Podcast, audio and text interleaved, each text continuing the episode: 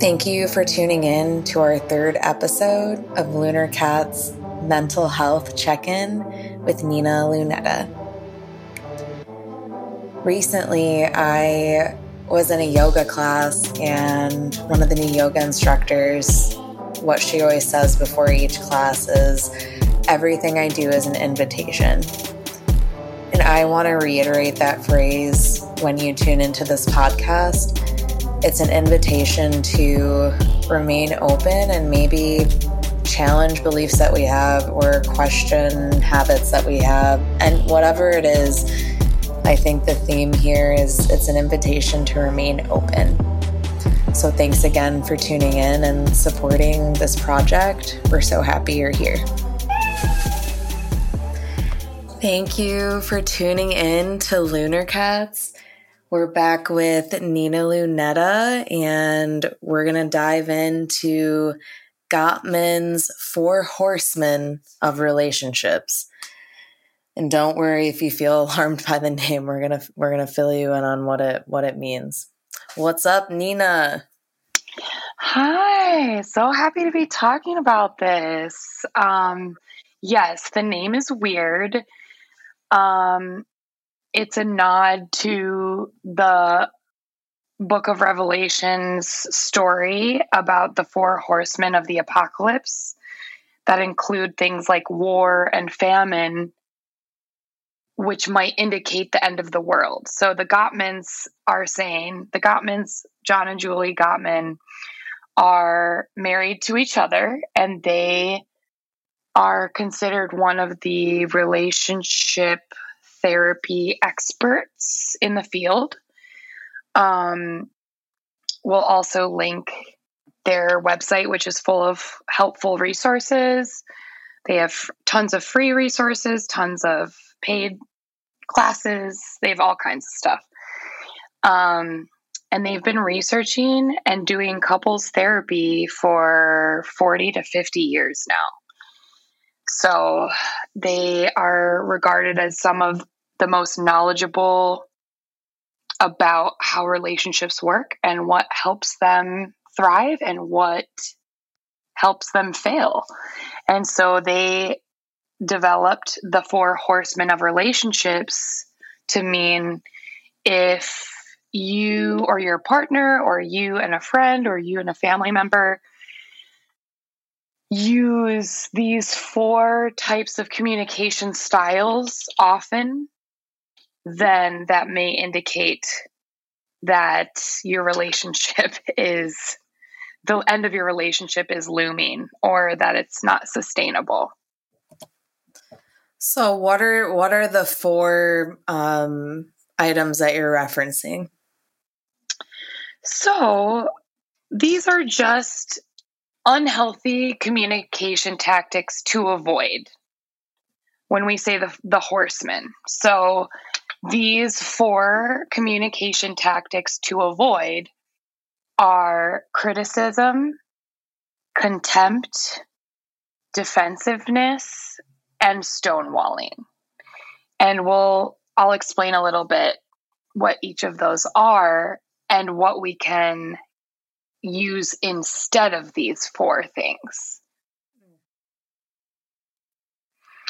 So, criticism, I think, is somewhat self explanatory, but it might include things like placing or assigning blame on your partner, friend, or family member, saying things like, This is all your fault.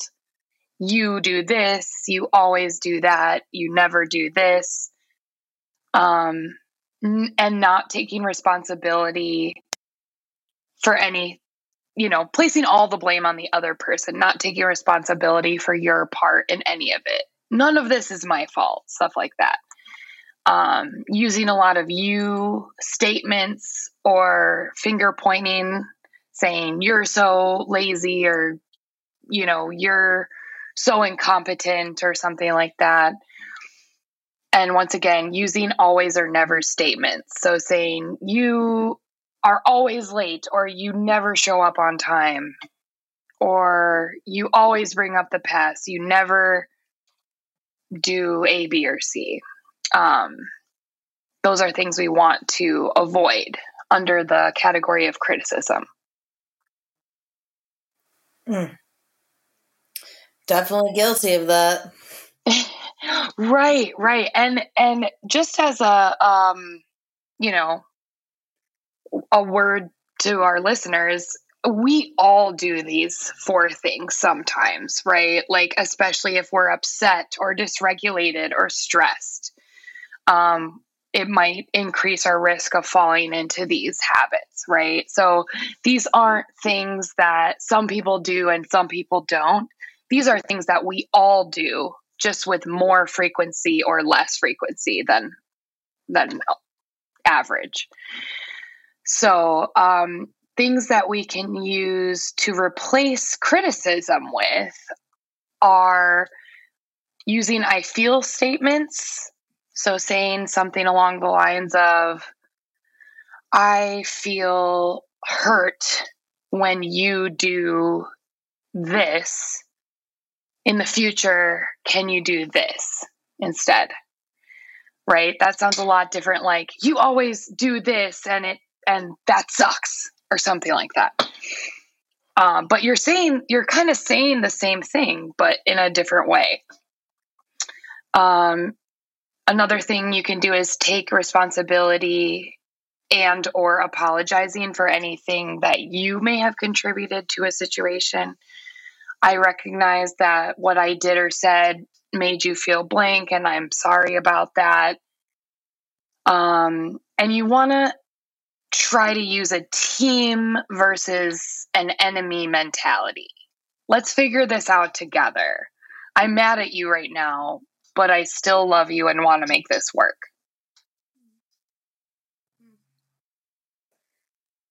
I love how simply you um, break this down because it's it's really uh, I think it's really valuable to hear. Thank you. Yeah, and um, if any of our listeners want to be sent a cheat sheet of these things that I developed um, using the Gottman Four Horsemen, um, you can email me and I will send it to you.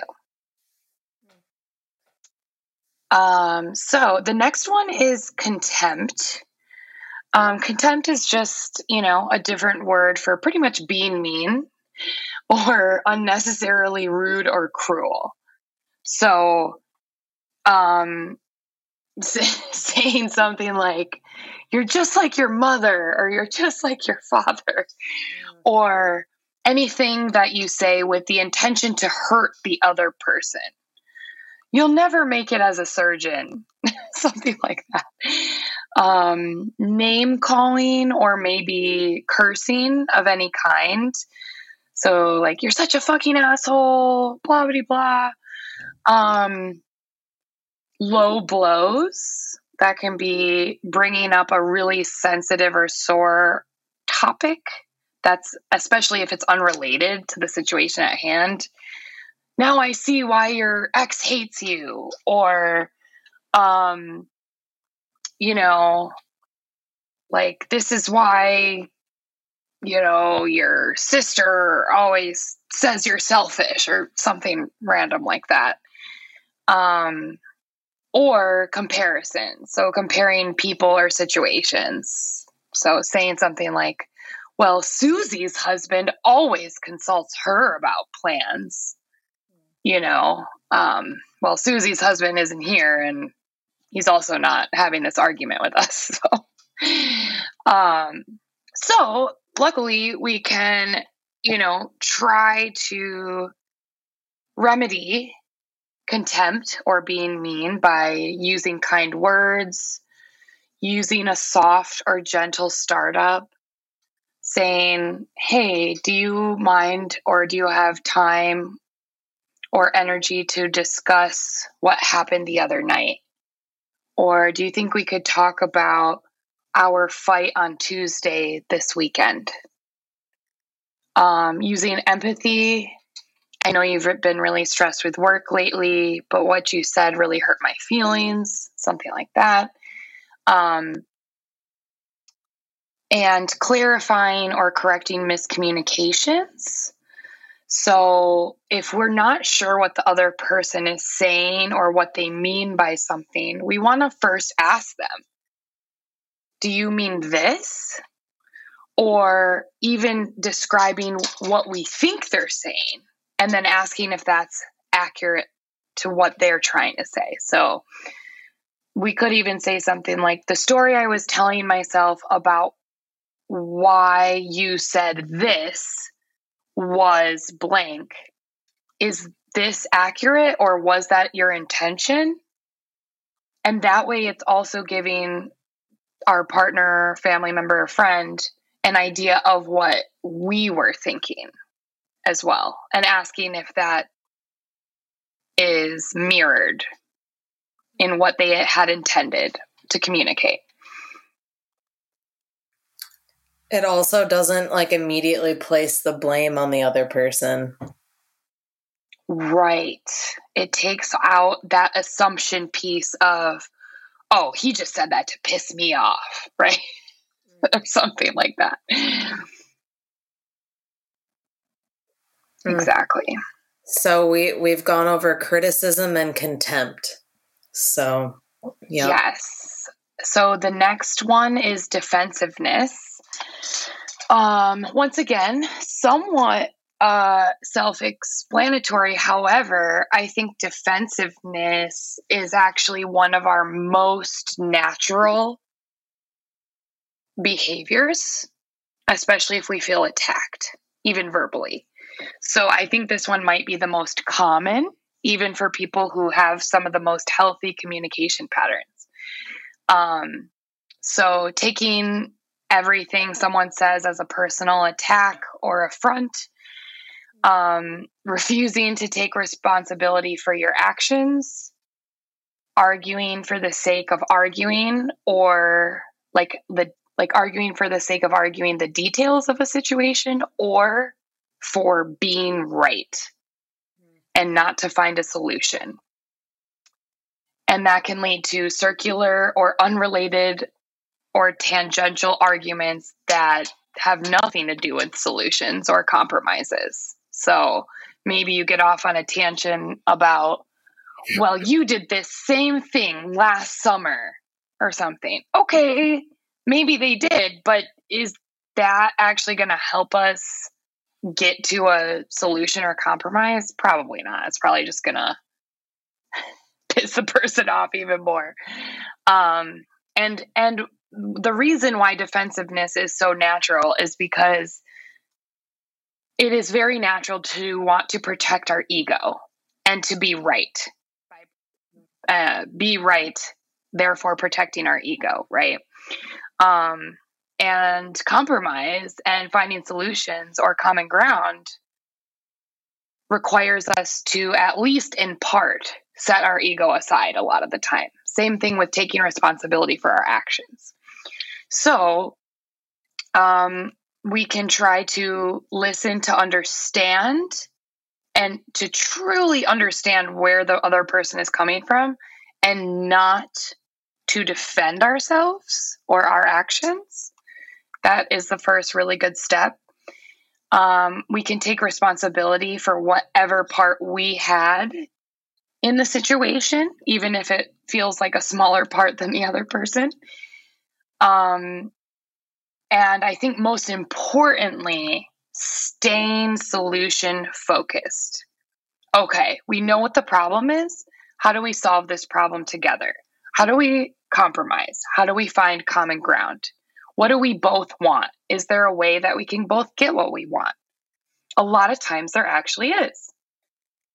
And this staying solution focused also can really cut down on the amount of time we spend in these arguments. It helps prevent us from going on random tangents or arguing details, and we're getting right to the nitty gritty. And we're kind of leaving behind this urge to prove ourselves right or more right than the other person. Um, and once again, finding common ground. We both want blank. How can we work towards this together? Can you elaborate a little bit more about when people tend to consider everything as a personal attack? Yeah, um, I think th- so. This is exactly what we are talking about when we say defensiveness, right? Um, this is actually something that I think can be, once again, very natural for us because anything our brain perceives as an attack, it wants to defend, it wants to fight back or flee or run away, right? It's kind of like fight, flight, or freeze. So if we feel attacked, even verbally, then we automatically either want to fight, flight, or free, freeze. Sorry, fight, run away, or freeze. Um, and a lot of times verbally, we we tend to fight back. That's where the defensiveness comes in. So, um, you know, trying to stay present and be like, okay, this the thing this person just said pissed me off but they are also, you know, a person I love very much who may not be trying to piss me off, right? It also is relatively hurtful for us to hear true but negative things about ourselves that we might need to work on. And so it's common for us to take those as personal attacks, right? Especially if we consider ourselves, you know, very kind or conscientious and someone is bringing something up to us, a situation where we were not kind or conscientious, we might want to point to all the other times we were kind or conscientious instead of saying, oof, you know what? I did make a mistake there. That is not how I wanted to show up for you. That is not how I wanted to try to support you um, that is not how I wanted to try to communicate with you, and I'm sorry. I can see how that was hurtful. We're not saying you're right. I'm a piece of shit. Like we're that's that's not what we're doing. Um, we're not saying, you know, I'm a terrible person. That's a that's a huge overgeneralization. This person is bringing up one situation in which we hurt their feelings. We should try to acknowledge that. Um, and and maybe not even explain so much but rather say you know what you're right that doesn't go along with who i try to be that doesn't actually go along with what i intended so i'm sorry about that um let's figure out what we, what we both can do next time to try and avoid repeating that situation, repeating that hurtful conversation again. And then the last one is stonewalling. And this one I think has the funniest name, um, but is actually something we're very familiar with, which is the silent treatment, pretty much. Um, especially the silent treatment without any communication or even feigned abandonment, right?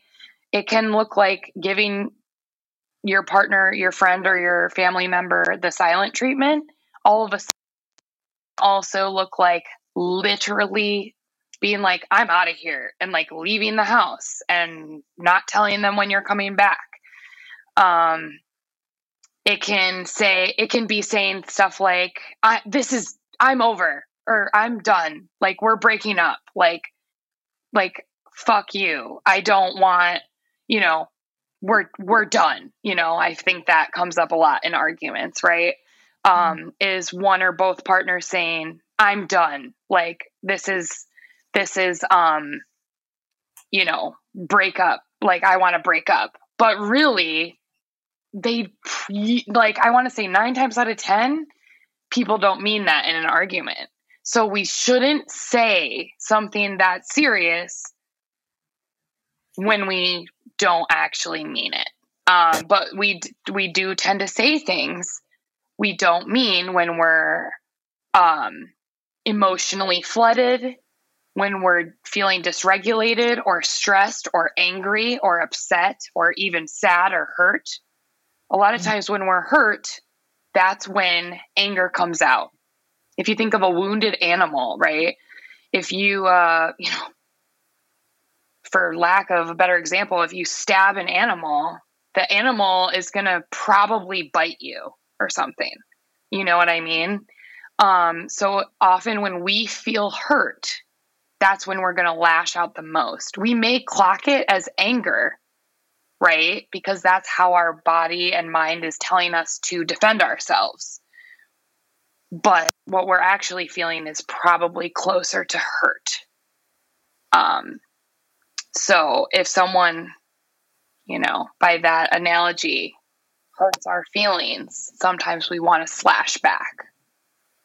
Mm. So um, so we want to avoid using the silent treatment, running away, abandoning people, or feigning abandonment, pretending like you're going to break up with them.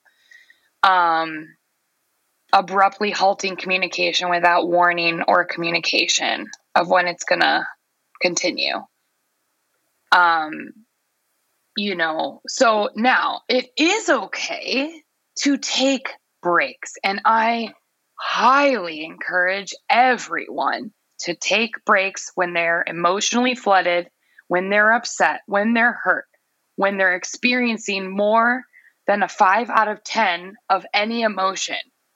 Because the higher the number goes, the lower our ability to respond logically is going to be. Um, and we're just going to, when we only are responding with emotion, that's when daggers come out. That's when word daggers come out. That's sometimes even when physical um, daggers come out. And we don't want to do that. Not only is that going to bring us further away from solution and resolution, and probably um, maybe even harm chance of repair, but we're not even able to express what emotions we're feeling when we're that dysregulated. So, you know, learning what your signs are of when you're upset and saying, okay, I'm really upset. We need to take a break right now. Um, saying that is a way to avoid stonewalling, right? Communicating a little bit or how much, however much you can, and saying, I'm escalated, I'm stressed, I need to take a break, or so I don't say something I don't mean. I've used those exact words before because I have said things I don't mean when I'm upset or hurt, especially. Um, so we can replace stonewalling with communicating when you need a break due to emotional shutdown, emotional overload, feeling overwhelmed, feeling angry, sad, upset, hurt, or feeling like your brain is running 10 miles a minute or 100 miles a minute, you know, um, feeling anxious, feeling confused. We don't want to have a converse. We're not going to have a productive conversation in those states. Um, we can also reassure our partner that we're not abandoning abandoning them or this conversation we're going to return to it, but we can't continue right now. Um, and then eventually scheduling a time to revisit the topic at hand when both parties are hopefully calm and can dedicate their undivided attention to it. So wrapping it back around to Gottman's theory, they they believed that if of these four the criticism contempt uh, defensiveness and stonewalling if if in a relationship whether that's romantic or platonic if these things constantly show up if the if both people aren't willing to work on it then that relationship is like looming its end essentially Yes. So John Gottman actually at some point came out and said, I can tell within like an 85 to 90% accuracy rate in the first, I don't know, three to five sessions with a couple if they're going to make it or not and that's and he was using these four things and if they showed willingness to work on those. So so don't worry if these four things are present in a relationship that you have because they can be present for all of us sometimes. But if they're very regularly present in a relationship that you have and then you and your the other person need to be willing to work on that or it's going to be really really hard for you to successfully and positively maintain that relationship do you think that this can only be addressed in therapy um no i think you know while i i think I, you know, of course, I love therapy. I'm a therapist and I think therapy can benefit everyone. And that might be a great place to work on it. I don't think it's the only place that you can work on it. So I think you can work on this um, yourself. And once again, if you'd like the cheat sheet that I have as like a reminder, uh, some of my patients have even like put it on their fridge or stuff like that, uh, just as a reminder. I think, you know, we all could use these reminders sometimes. Um, and I've had families use them, especially with teenagers, as okay, we're having a family discussion and we're going to have this sheet on the table uh, to remind us what we're trying to avoid and what we're actually trying to do here, which is find solutions and and compromises and things like that.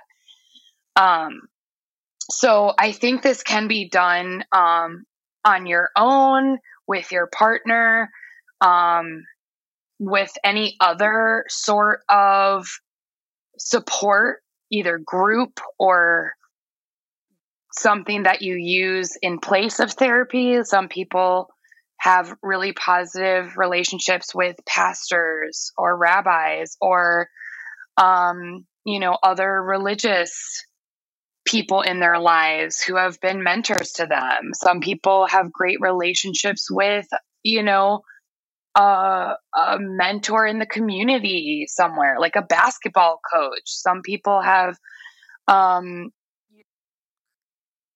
really positive uh, connections to like someone in their yoga class or like a yoga instructor, you know. So I don't think um, therapy is is the only way. And uh, just like, you know, I think there's some, there can be benefits and we can talk about these things with almost anybody if they're if they're willing right so i don't think therapy is the only way but i do think it's a great setting that can really really help a lot of the time hmm. Hmm.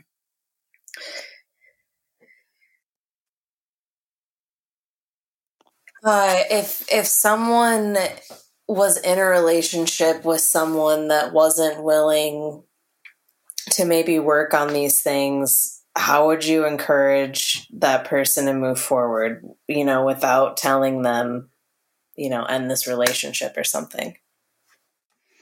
Yeah, I mean, number one, if if someone, you know, a lot of people are hesitant to embark on a self improvement journey at first, right? So so usually I for a little bit as long as you know their partner isn't like seriously abusive or um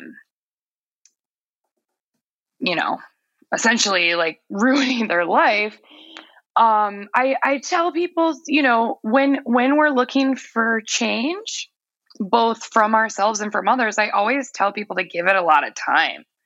And sometimes I even tell people um, who come, you know, couples who come to see me, okay, like this, you know, you guys have taken a really great and brave step in the right direction here by joining therapy, but like this is going to be a process. Like this is going to be, you know, we're not going to see immediate results. Like that's nearly impossible to pull off.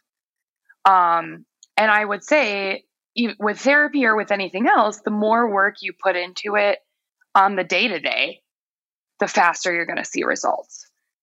Um, so I usually tell people give it time, but also kind of like do the work on your own and see what happens. If they if the other person is still like, you know, F that self improvement stuff, I'm not doing it. You know, you're you're on your own essentially. Well, I would say then that means you're you literally are on your own and you know, they're kind of making the decision to halt the relationship in that way. Because if couples can't feel good about communicating with each other, I think it's really hard for relationships to survive. Mm. Mm. Can you tell us about the time, like the period in your career where you actually developed this cheat sheet? I, th- I believe you had a different job at the time. Yeah, yeah. I actually um I don't think I even developed this technically for couples, although it's I think it can be used for any relationship. Um I actually developed it for a teen group therapy I was running in a in an inpatient facility um to help the teens have some tools to communicate better with their parents actually. Um, and some of the examples on there are are um, couples you know couples based but some of them are are not. And that was actually what gave me the idea to make this cheat sheet is i pretty much was just writing all of this down on a whiteboard for my for my teen group. And even the teens were very receptive to this you know which and and said that they really liked this group which coming from teenagers in a men like in a mental health hospital that's about the highest praise you can get. So um so i was like okay like people like this people want to know more about this and now I've been using it with all of my outpatient clients, and everyone I've given the cheat sheet to um, has said it really helped. So, yeah. I like the idea of um, using it as, you know, this kind of median in a discussion, if, you know, having it on the table as a reference I think that's a really great idea for someone that's maybe trying to navigate a difficult conversation with a loved one. Absolutely, absolutely. The other thing that I uh, that I always recommend for anyone who's trying to have either a conversation that has failed in the past or turned into a, a screaming match or turned into a vicious argument in the past or is emotionally sensitive or important or complex, I always, always, always recommend uh, a certain template for how to go about having those. And that is to first plan that discussion for a good time for both of you. When both of you think, okay, I'm not going to be stressed with work. I'm not going to be thinking about other things. I'm not going to be too tired to talk about this. I'm not going to, um, you know, feel rushed to talk about it. We're going to have plenty of time to just sit down and hopefully talk calmly together and give this topic our undivided attention. Maybe even put our phones away, you know, stuff like that. So, a lot of times I recommend, you know, for working people, which is, um, you know, most people, I recommend saying, like, if something comes up and then it turns into a fight, saying something like, okay, okay, this is starting to turn into a fight. Probably in part because we both just got home from work, we're a little stressed. Let's try to save this evening. Let's reschedule this conversation for, you know, Saturday afternoon when we're we'll we'll have had our coffee, we won't have had work you know, we're we can just sit down outside together. It can be comfortable, it can be calm.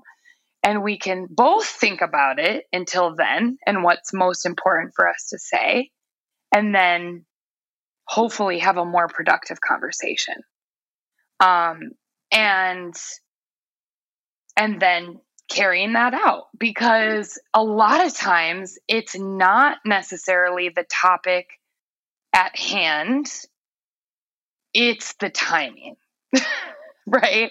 How many times have i had a couple say to me or um you know one partner of a couple says yeah well that's because she brings it up right when i'm about to fall asleep at night or you know, um, yeah, that's because so and so brought it up right when I got home from a stressful day at work, right?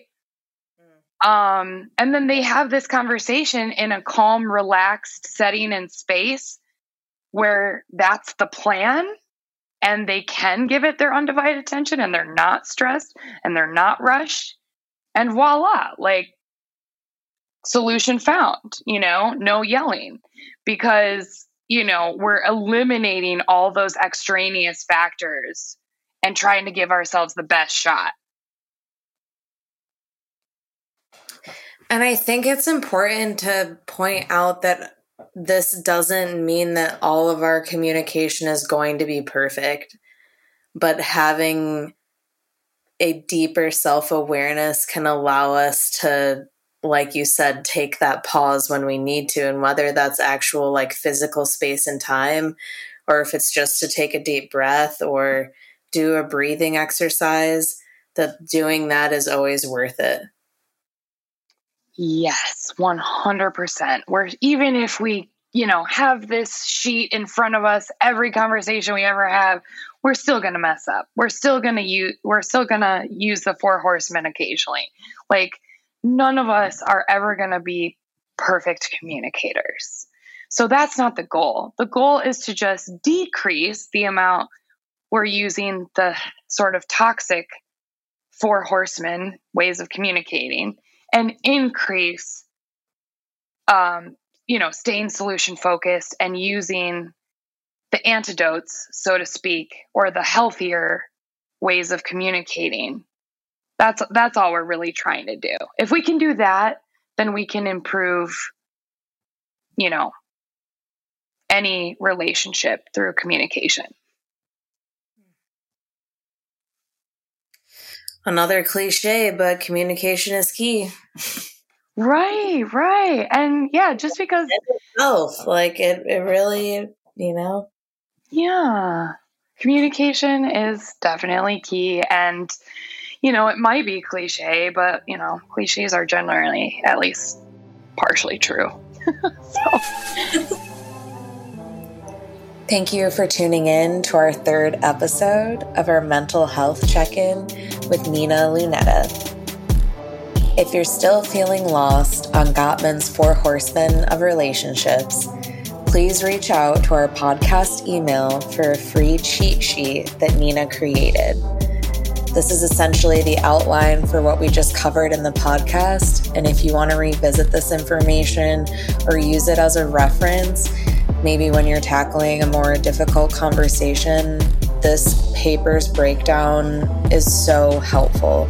I myself have even been referring to it and have shared it with a couple of friends. So please reach out. If you know me personally, just shoot me a message. If you know Nina, just shoot her a message. But either way, we would love to share this with you.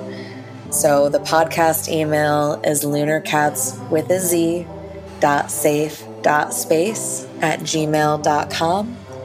Again, that's lunarcats with a Z, L U N A R C A T Z dot safe space at gmail.com.